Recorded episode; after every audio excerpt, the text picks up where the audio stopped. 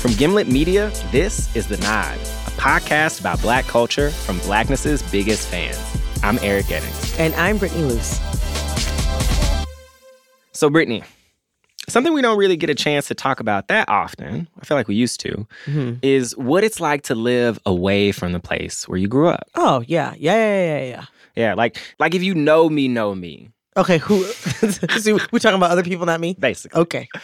Like being from Memphis and also my roots in Louisiana, they're all such a core part of my identity. Mhm. It's in the way I talk, it's Yes. in the music I listen to, the Yes. food I love, it's Yes. in everything.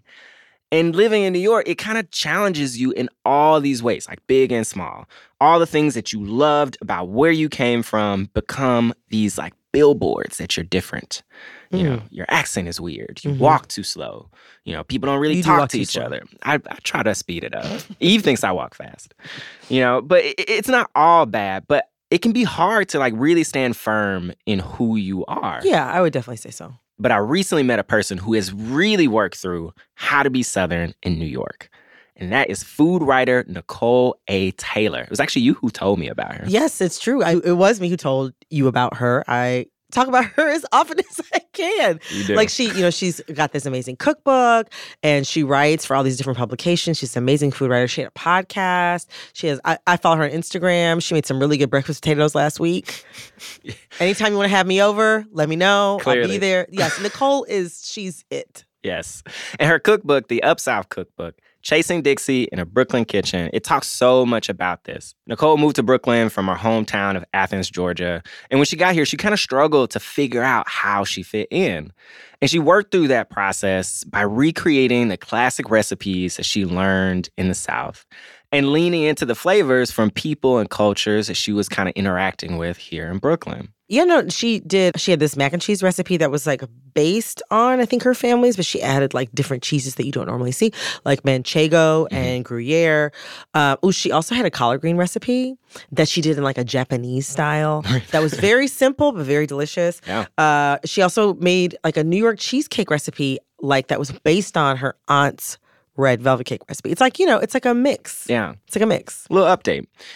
And all of that is why I thought that Nicole would be the perfect person for our segment where we ask friends of the show what food exemplifies blackness to you. Mm. That's right. Nicole A. Taylor is the latest guest to give us her to go plate.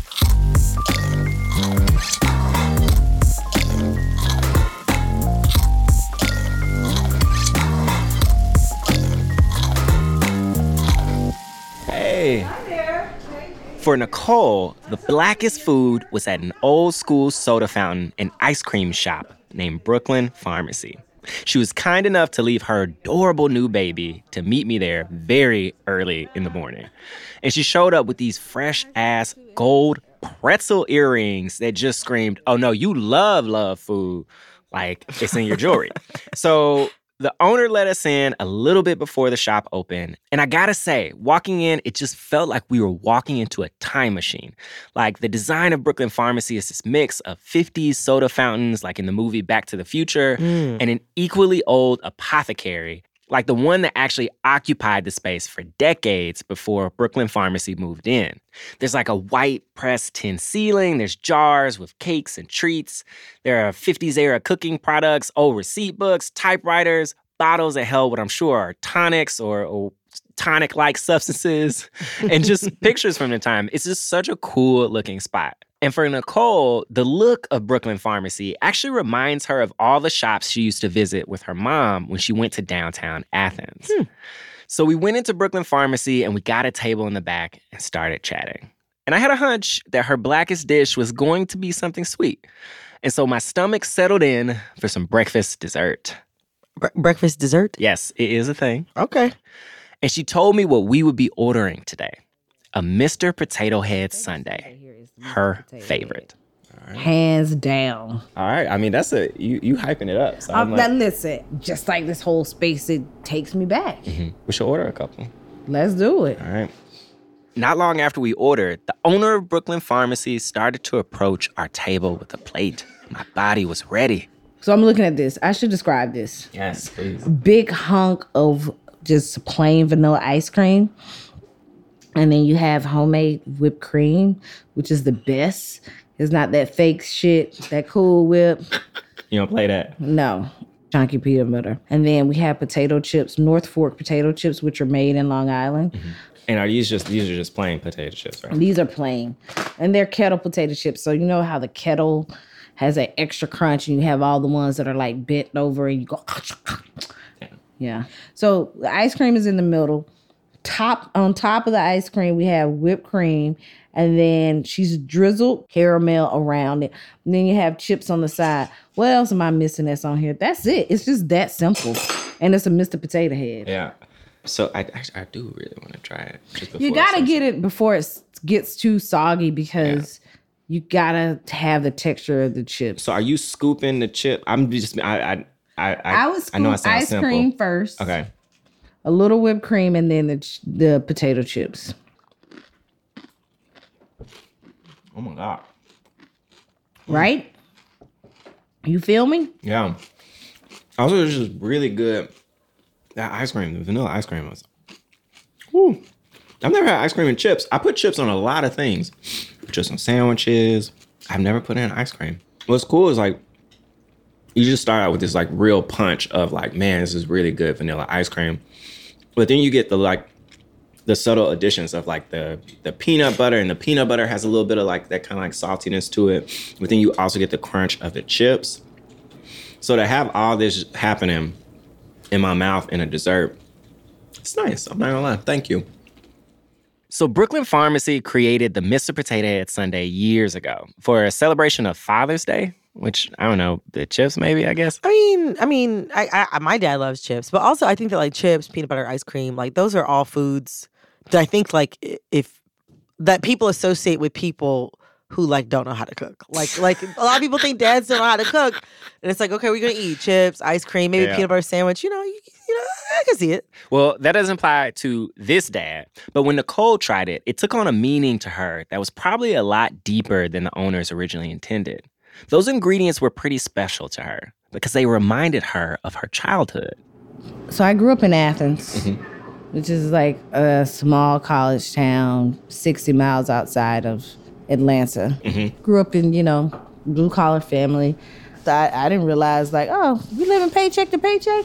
um, I grew up, you know, really feeling like I didn't miss out on certain things. Mm-hmm.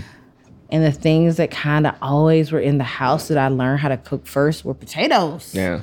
So I have this like dumb, crazy love affair with potatoes. So when I would get hungry, the first thing I would do is fry up some potatoes. Mm. I became the master of, of, of potatoes. That was your dish in the house. That was that was that was my dish period for myself. I grew up as the only child, so I started cooking really early.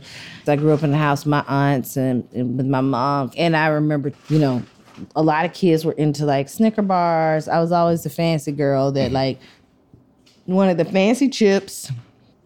I really didn't care about the candy like Miss Lemon Heads and mm-hmm. Boston baked beans. That's where we differ. I wanted to go and like buy the cinnamon rolls and make them myself and get ice cream. And I always wanted to fancy up my desserts and not just have candy. Um, but the potatoes bring back a lot, a lot to me because it's like potatoes are kind of poverty food. What you say? Yeah. Yeah. Yeah, I mean, you got a sack of potatoes. I always feel like you can make a whole meal. And I, who doesn't love a, cr- a good crunchy potato chip? Oh, how did I forget? It has peanut butter on it. Yeah. Duh. I forgot about the peanut It's butter. chunky peanut butter too. It is chunky peanut butter. Peanut butter means so much. I always keep two jars of peanut butter at home. Always. Like you gotta have. Always. I have two jars of peanut butter. I probably have some kind of peanuts multiple times a week, either in a smoothie or peanuts on a salad. I love freaking peanuts. I'm, I mean, I grew up where it was so much a part of my life. Mm-hmm. And I remember going to summer camp and I would have, after we ran out of lunch meat or mm-hmm. sandwich meat, my aunt and mom would make me take a peanut butter sandwich. And I used to get so pissed because I'm like, oh, I got to take a choke sandwich again. Why you call it a choke sandwich? Because I didn't really like jelly on it. And I felt like when it went down, it was like, I was like choking. So, my whole life, peanuts have been in the background. And When I moved to New York, all these things that I actually tried to run away from in terms of food, they all came back. Mm-hmm. I didn't realize how much these foods kind of like remind me of home, remind me of what it means to um, persevere. When I moved to New York City, everything about the South like came rushing back to me in terms of food. Right, the stuff I took for granted, the cookouts, Ooh. um, the picnics, the barbecues, the family Christmas gatherings, anything that kind of had food at the center. I didn't realize that everyone doesn't do that. I kind of uh, subconsciously started recreating them. so much of the book or just your approach to cooking in general it seems to kind of hinge on that um, this move to, to new york or kind of the move from the south what was that transition really like for you It was tough. When I first moved here, I, I felt so lost. You know, as I'm talking to you now, it's the sadness that comes over me. I had to figure out like who I was going to be in New York City. Was I going to be the girl from the South, or I was going to be a girl like so many other Southerners I see that erase mm-hmm. being from the South because I see so many people, but there's nothing in their presence that reminds me mm-hmm. that they're from the South. Nothing in their voice, nothing in what they're eating, how they look, what they're wearing. And it kind of breaks my heart a little bit because I know the sacrifices of so many people that came from the South and moved to the North to survive, to literally survive. They had to strip their Southernness away. And I just said, I'm gonna be Southern, 100%. I'm gonna keep talking flat. I'm gonna, I'm gonna keep using the vernacular and not erase it. And when I do that, even now, things are so much better for me. Um, to me, it's just a deeper responsibility of being who I am in New York City. no i, I I understand exactly what you're saying and i mean you come here and like initially it, it seems jarring for other people that you are so southern you Yes. know and so at first you're like well am i am i doing something wrong am i too southern like i didn't even think i was that country Uh, Exactly. but you know new york in general is just full of so many different people you know everybody's from somewhere else and you know the city works best when you do own that original place that you come from One hundred percent, one hundred percent. When you own I mean, you know, I hate to go back to this sundae, but if we took took this sundae for real, we took it out of this place, we took it out of this neighborhood, mm-hmm. right? This is a neighborhood where people you see famous people walking down the street. This ain't we ain't in the hood. Yeah. We're we, we, we're in a affluent part of Brooklyn. We took this sundae out and we put this sundae in Bed-Stuy. This would not be considered fancy. It mm-hmm. would be considered slightly southernish Yeah. and very black and kind of hoodish. Yeah. Right? It's almost like a poverty sundae, right? it's like a poverty sundae.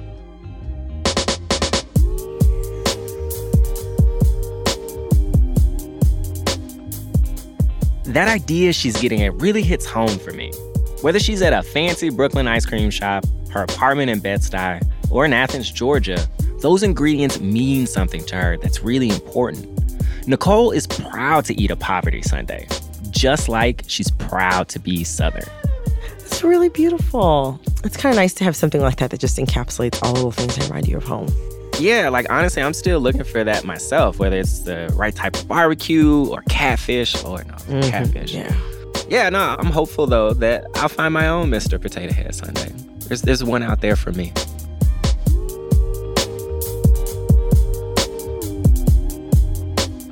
After the break, Brittany tells a story about a little known woman from history who had the freshest collection of wigs and even better comebacks.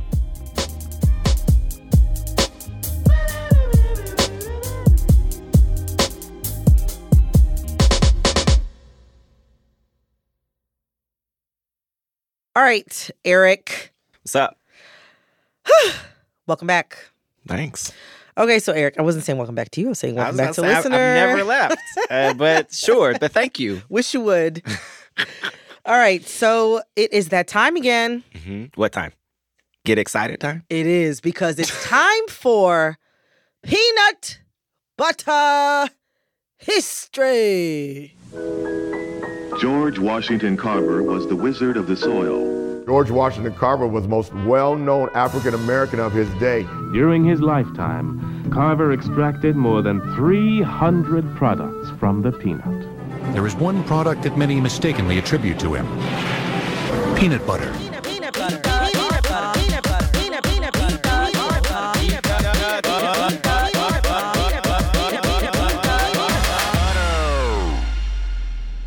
Peanut butter history is our, um, shall we say, homage to George Washington Carver, who didn't invent peanut butter, by the way, but he did think of hundreds of new uses for peanuts. That he did. That he yes, did. including, get this, I don't know if you knew this one. I don't know didn't many of them. until I found out.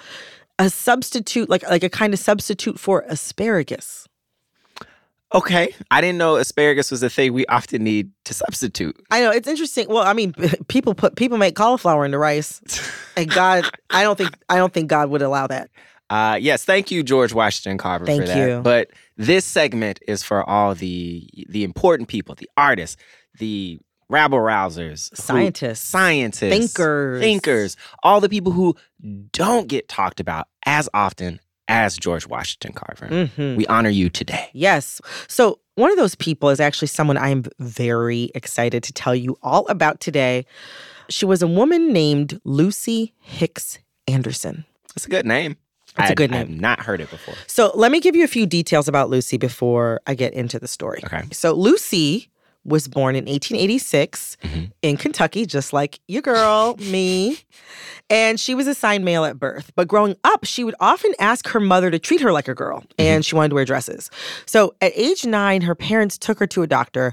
And according to a local newspaper interview with Lucy, the doctor told Lucy's mother that Lucy was, quote, more of a girl than a boy, unquote. Mm-hmm. The doctor said if she felt like a girl, then they should go ahead and raise her as a girl.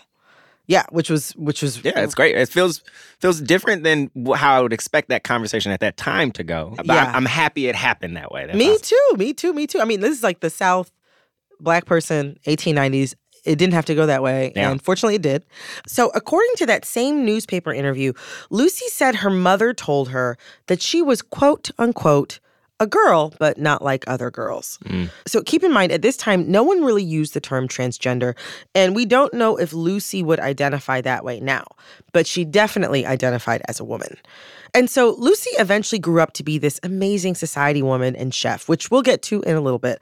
But I just want to flag right here that most of what we know about her life is because she was put through this awful trial and legal battle where her entire womanhood was put up for debate, which sucks because she clearly had this brilliant, sparkling life outside of this ridiculous trial. Yeah. But it's still a part of her story that needs to be explained. Yeah, let's tell her story and give her some flowers. Give her some flowers, exactly. So the thing is, in addition to her job as a chef, Lucy owned a boarding house and she ran it as a brothel. You know, people used to do that back in the day. And the brothel would often get raided. And sometimes that was for, you know, alcohol violations during Prohibition. But this one time, the brothel got raided, and it was because of a report of sexually transmitted disease, which was mm. traced back to her brothel.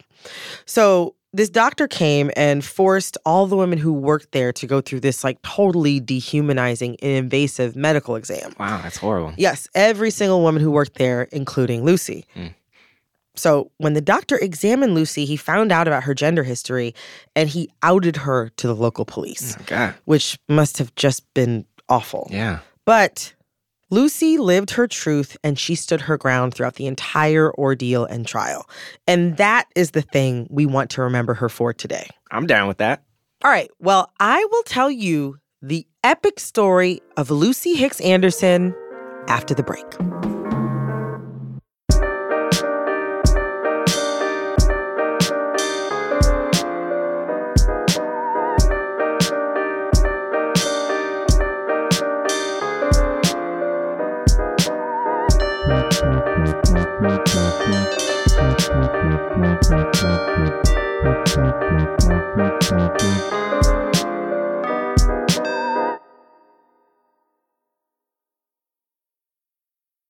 Welcome back. All right, Brittany, you have five minutes on the clock. Are you ready? I'm ready. All right, let's do it. Okay, so when Lucy was in her 30s, she moved west and she married her first husband and eventually settled in Oxnard, California, a city about 60 miles northwest of Los Angeles. And her move actually coincides with the start of the Great Migration around 1915 or so, with a lot of other black folks moving from the south to the north and the west for more opportunities. The black population in Oxnard was actually pretty small and it was still a fairly segregated city, but it held more promise for black folks like Lucy than staying in the South. So Lucy moved there to continue doing domestic work, but eventually she also became an established and beloved cook in the city. Like at county fairs, she would regularly win awards for her fig jam, custard pie, and rolls, which are not easy to make. It's not, trust me. They're not. No. So she became a major part of Oxnard's society. Like she was basically the chef for many of the town's wealthy white families. So she was often in the local paper's society pages for hosting events. Like she gave dramatic readings at church benefits, she held teas, and she even held receptions for weddings. She even prepared the barbecue when a well-known Catholic priest came to town. Like Wow. she was the go-to lady. Yeah. So uh, she was like also like kind of like the toast of the town. Like she was this really like regal sounding statuesque woman. She's about six foot tall. She loved to wear hats, silk dresses, and high heels. Very model esque, you know. So apparently she also like soon me loved to wear wigs. Uh-huh. She had three favorites. Can you imagine having so many wigs? You have three favorites. I, I actually literally cannot ha- imagine I'm that. so ready. you don't even know. Okay, so she had one long black wavy one, like a short straight bob, you know, like kind of kicky, Okay. and then a shoulder length red wig Oh, for special occasions. all right. Okay. Got to step out. So she was also known for being really generous. She gave to local charities, she sent cookies to soldiers, and she even bought war bonds to support the effort in World War II. This sounds amazing. Yeah, I know. I know. Rich, together, on point. Yeah. All So, the things. Triple her- threat. Exactly, triple threat. So her second husband was a soldier, and she would actually throw these special goodbye parties for families with young men going off to war. Wow. And like I said, she also ran a brothel, which at one point was raided, and she was forced to have a medical examination, mm-hmm. which eventually led to the authorities charging Lucy with perjury. Wow. Basically, they said that she had quote unquote falsely sworn that she was a woman on her marriage application for her second husband. So in 1945, they put her whole womanhood on trial. But the amazing thing about Lucy, though, is how firmly she stood in her identity mm-hmm. against all of this. Like, she used her language and her self expression to undermine all of their messed up lines of questioning about gender. So, for example, there's this one exchange in the trial where the prosecutor asked her, Are you a man or a woman?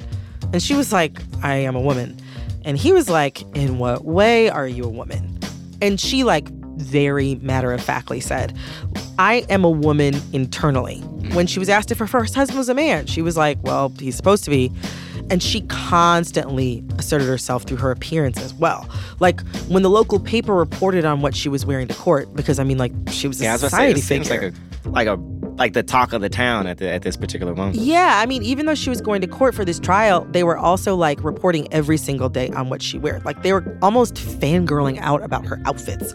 Like in one report, they said she was wearing a wig, and she later made them run a correction to be like, uh, no, this is actually my real hair. you need to turn that around. She also made it super clear to everyone that she and her second husband were still happily married throughout all of this. Yeah. She gave this quote to the local paper. Every week, that boy writes to me. He has told me that regardless of what all the trouble was, we are married and he loves me and intends to stay with me until death do we part. That's beautiful. Eventually, she was convicted on perjury charges and put on probation, and she did have to serve some time later for different charges. She was also told never to wear quote unquote women's clothes again. But she kept wearing the clothing that made her feel comfortable, and she kept her name. And she continued trying to do good things for the community. Like, even while some of this legal stuff was going on, this woman held a Democratic political rally and barbecue, urging people in Oxnard to vote. And she still managed to carve out a life for herself and her husband outside of Oxnard in Los Angeles. She lived there until her mid 60s when she died of heart complications. And I think this quote from her really sums up like all of her gumption. I defy any doctor in the world to prove I am not a woman. I have dressed and acted as just what I am a woman. It's only petty maliciousness that is trying to cause me heartache and harm. If they would devote the same amount of energy to local problems that are hurting the community, it would be much better. Mm. I have lived as a good citizen for many years in this town, and I am going to die a good citizen, but I am going to die a woman. Talk about it. Mic drop. So you definitely went over, but it also definitely doesn't matter in this case. Because goddamn, You're not gonna interrupt that quote. You know what I'm saying? And be like. I think you need to hurry it up. Nope. It's pretty great. Nope. I mean, the story was really powerful. It, it feels important too. Like we we need to talk about these stories more. Like people have been affirming and expressing their gender identity and living outside of rigid ideas about gender for a while now. Like this is Mhm. not new, people. Mm-mm. It's just that usually, like folks like Lucy get written out of history. Mm-hmm. But not on this show. Well, Lucy Hicks Anderson, welcome to the, The Peanut Peanut Butter, Butter Pantheon. Pantheon. Peanut butter, peanut, peanut butter, peanut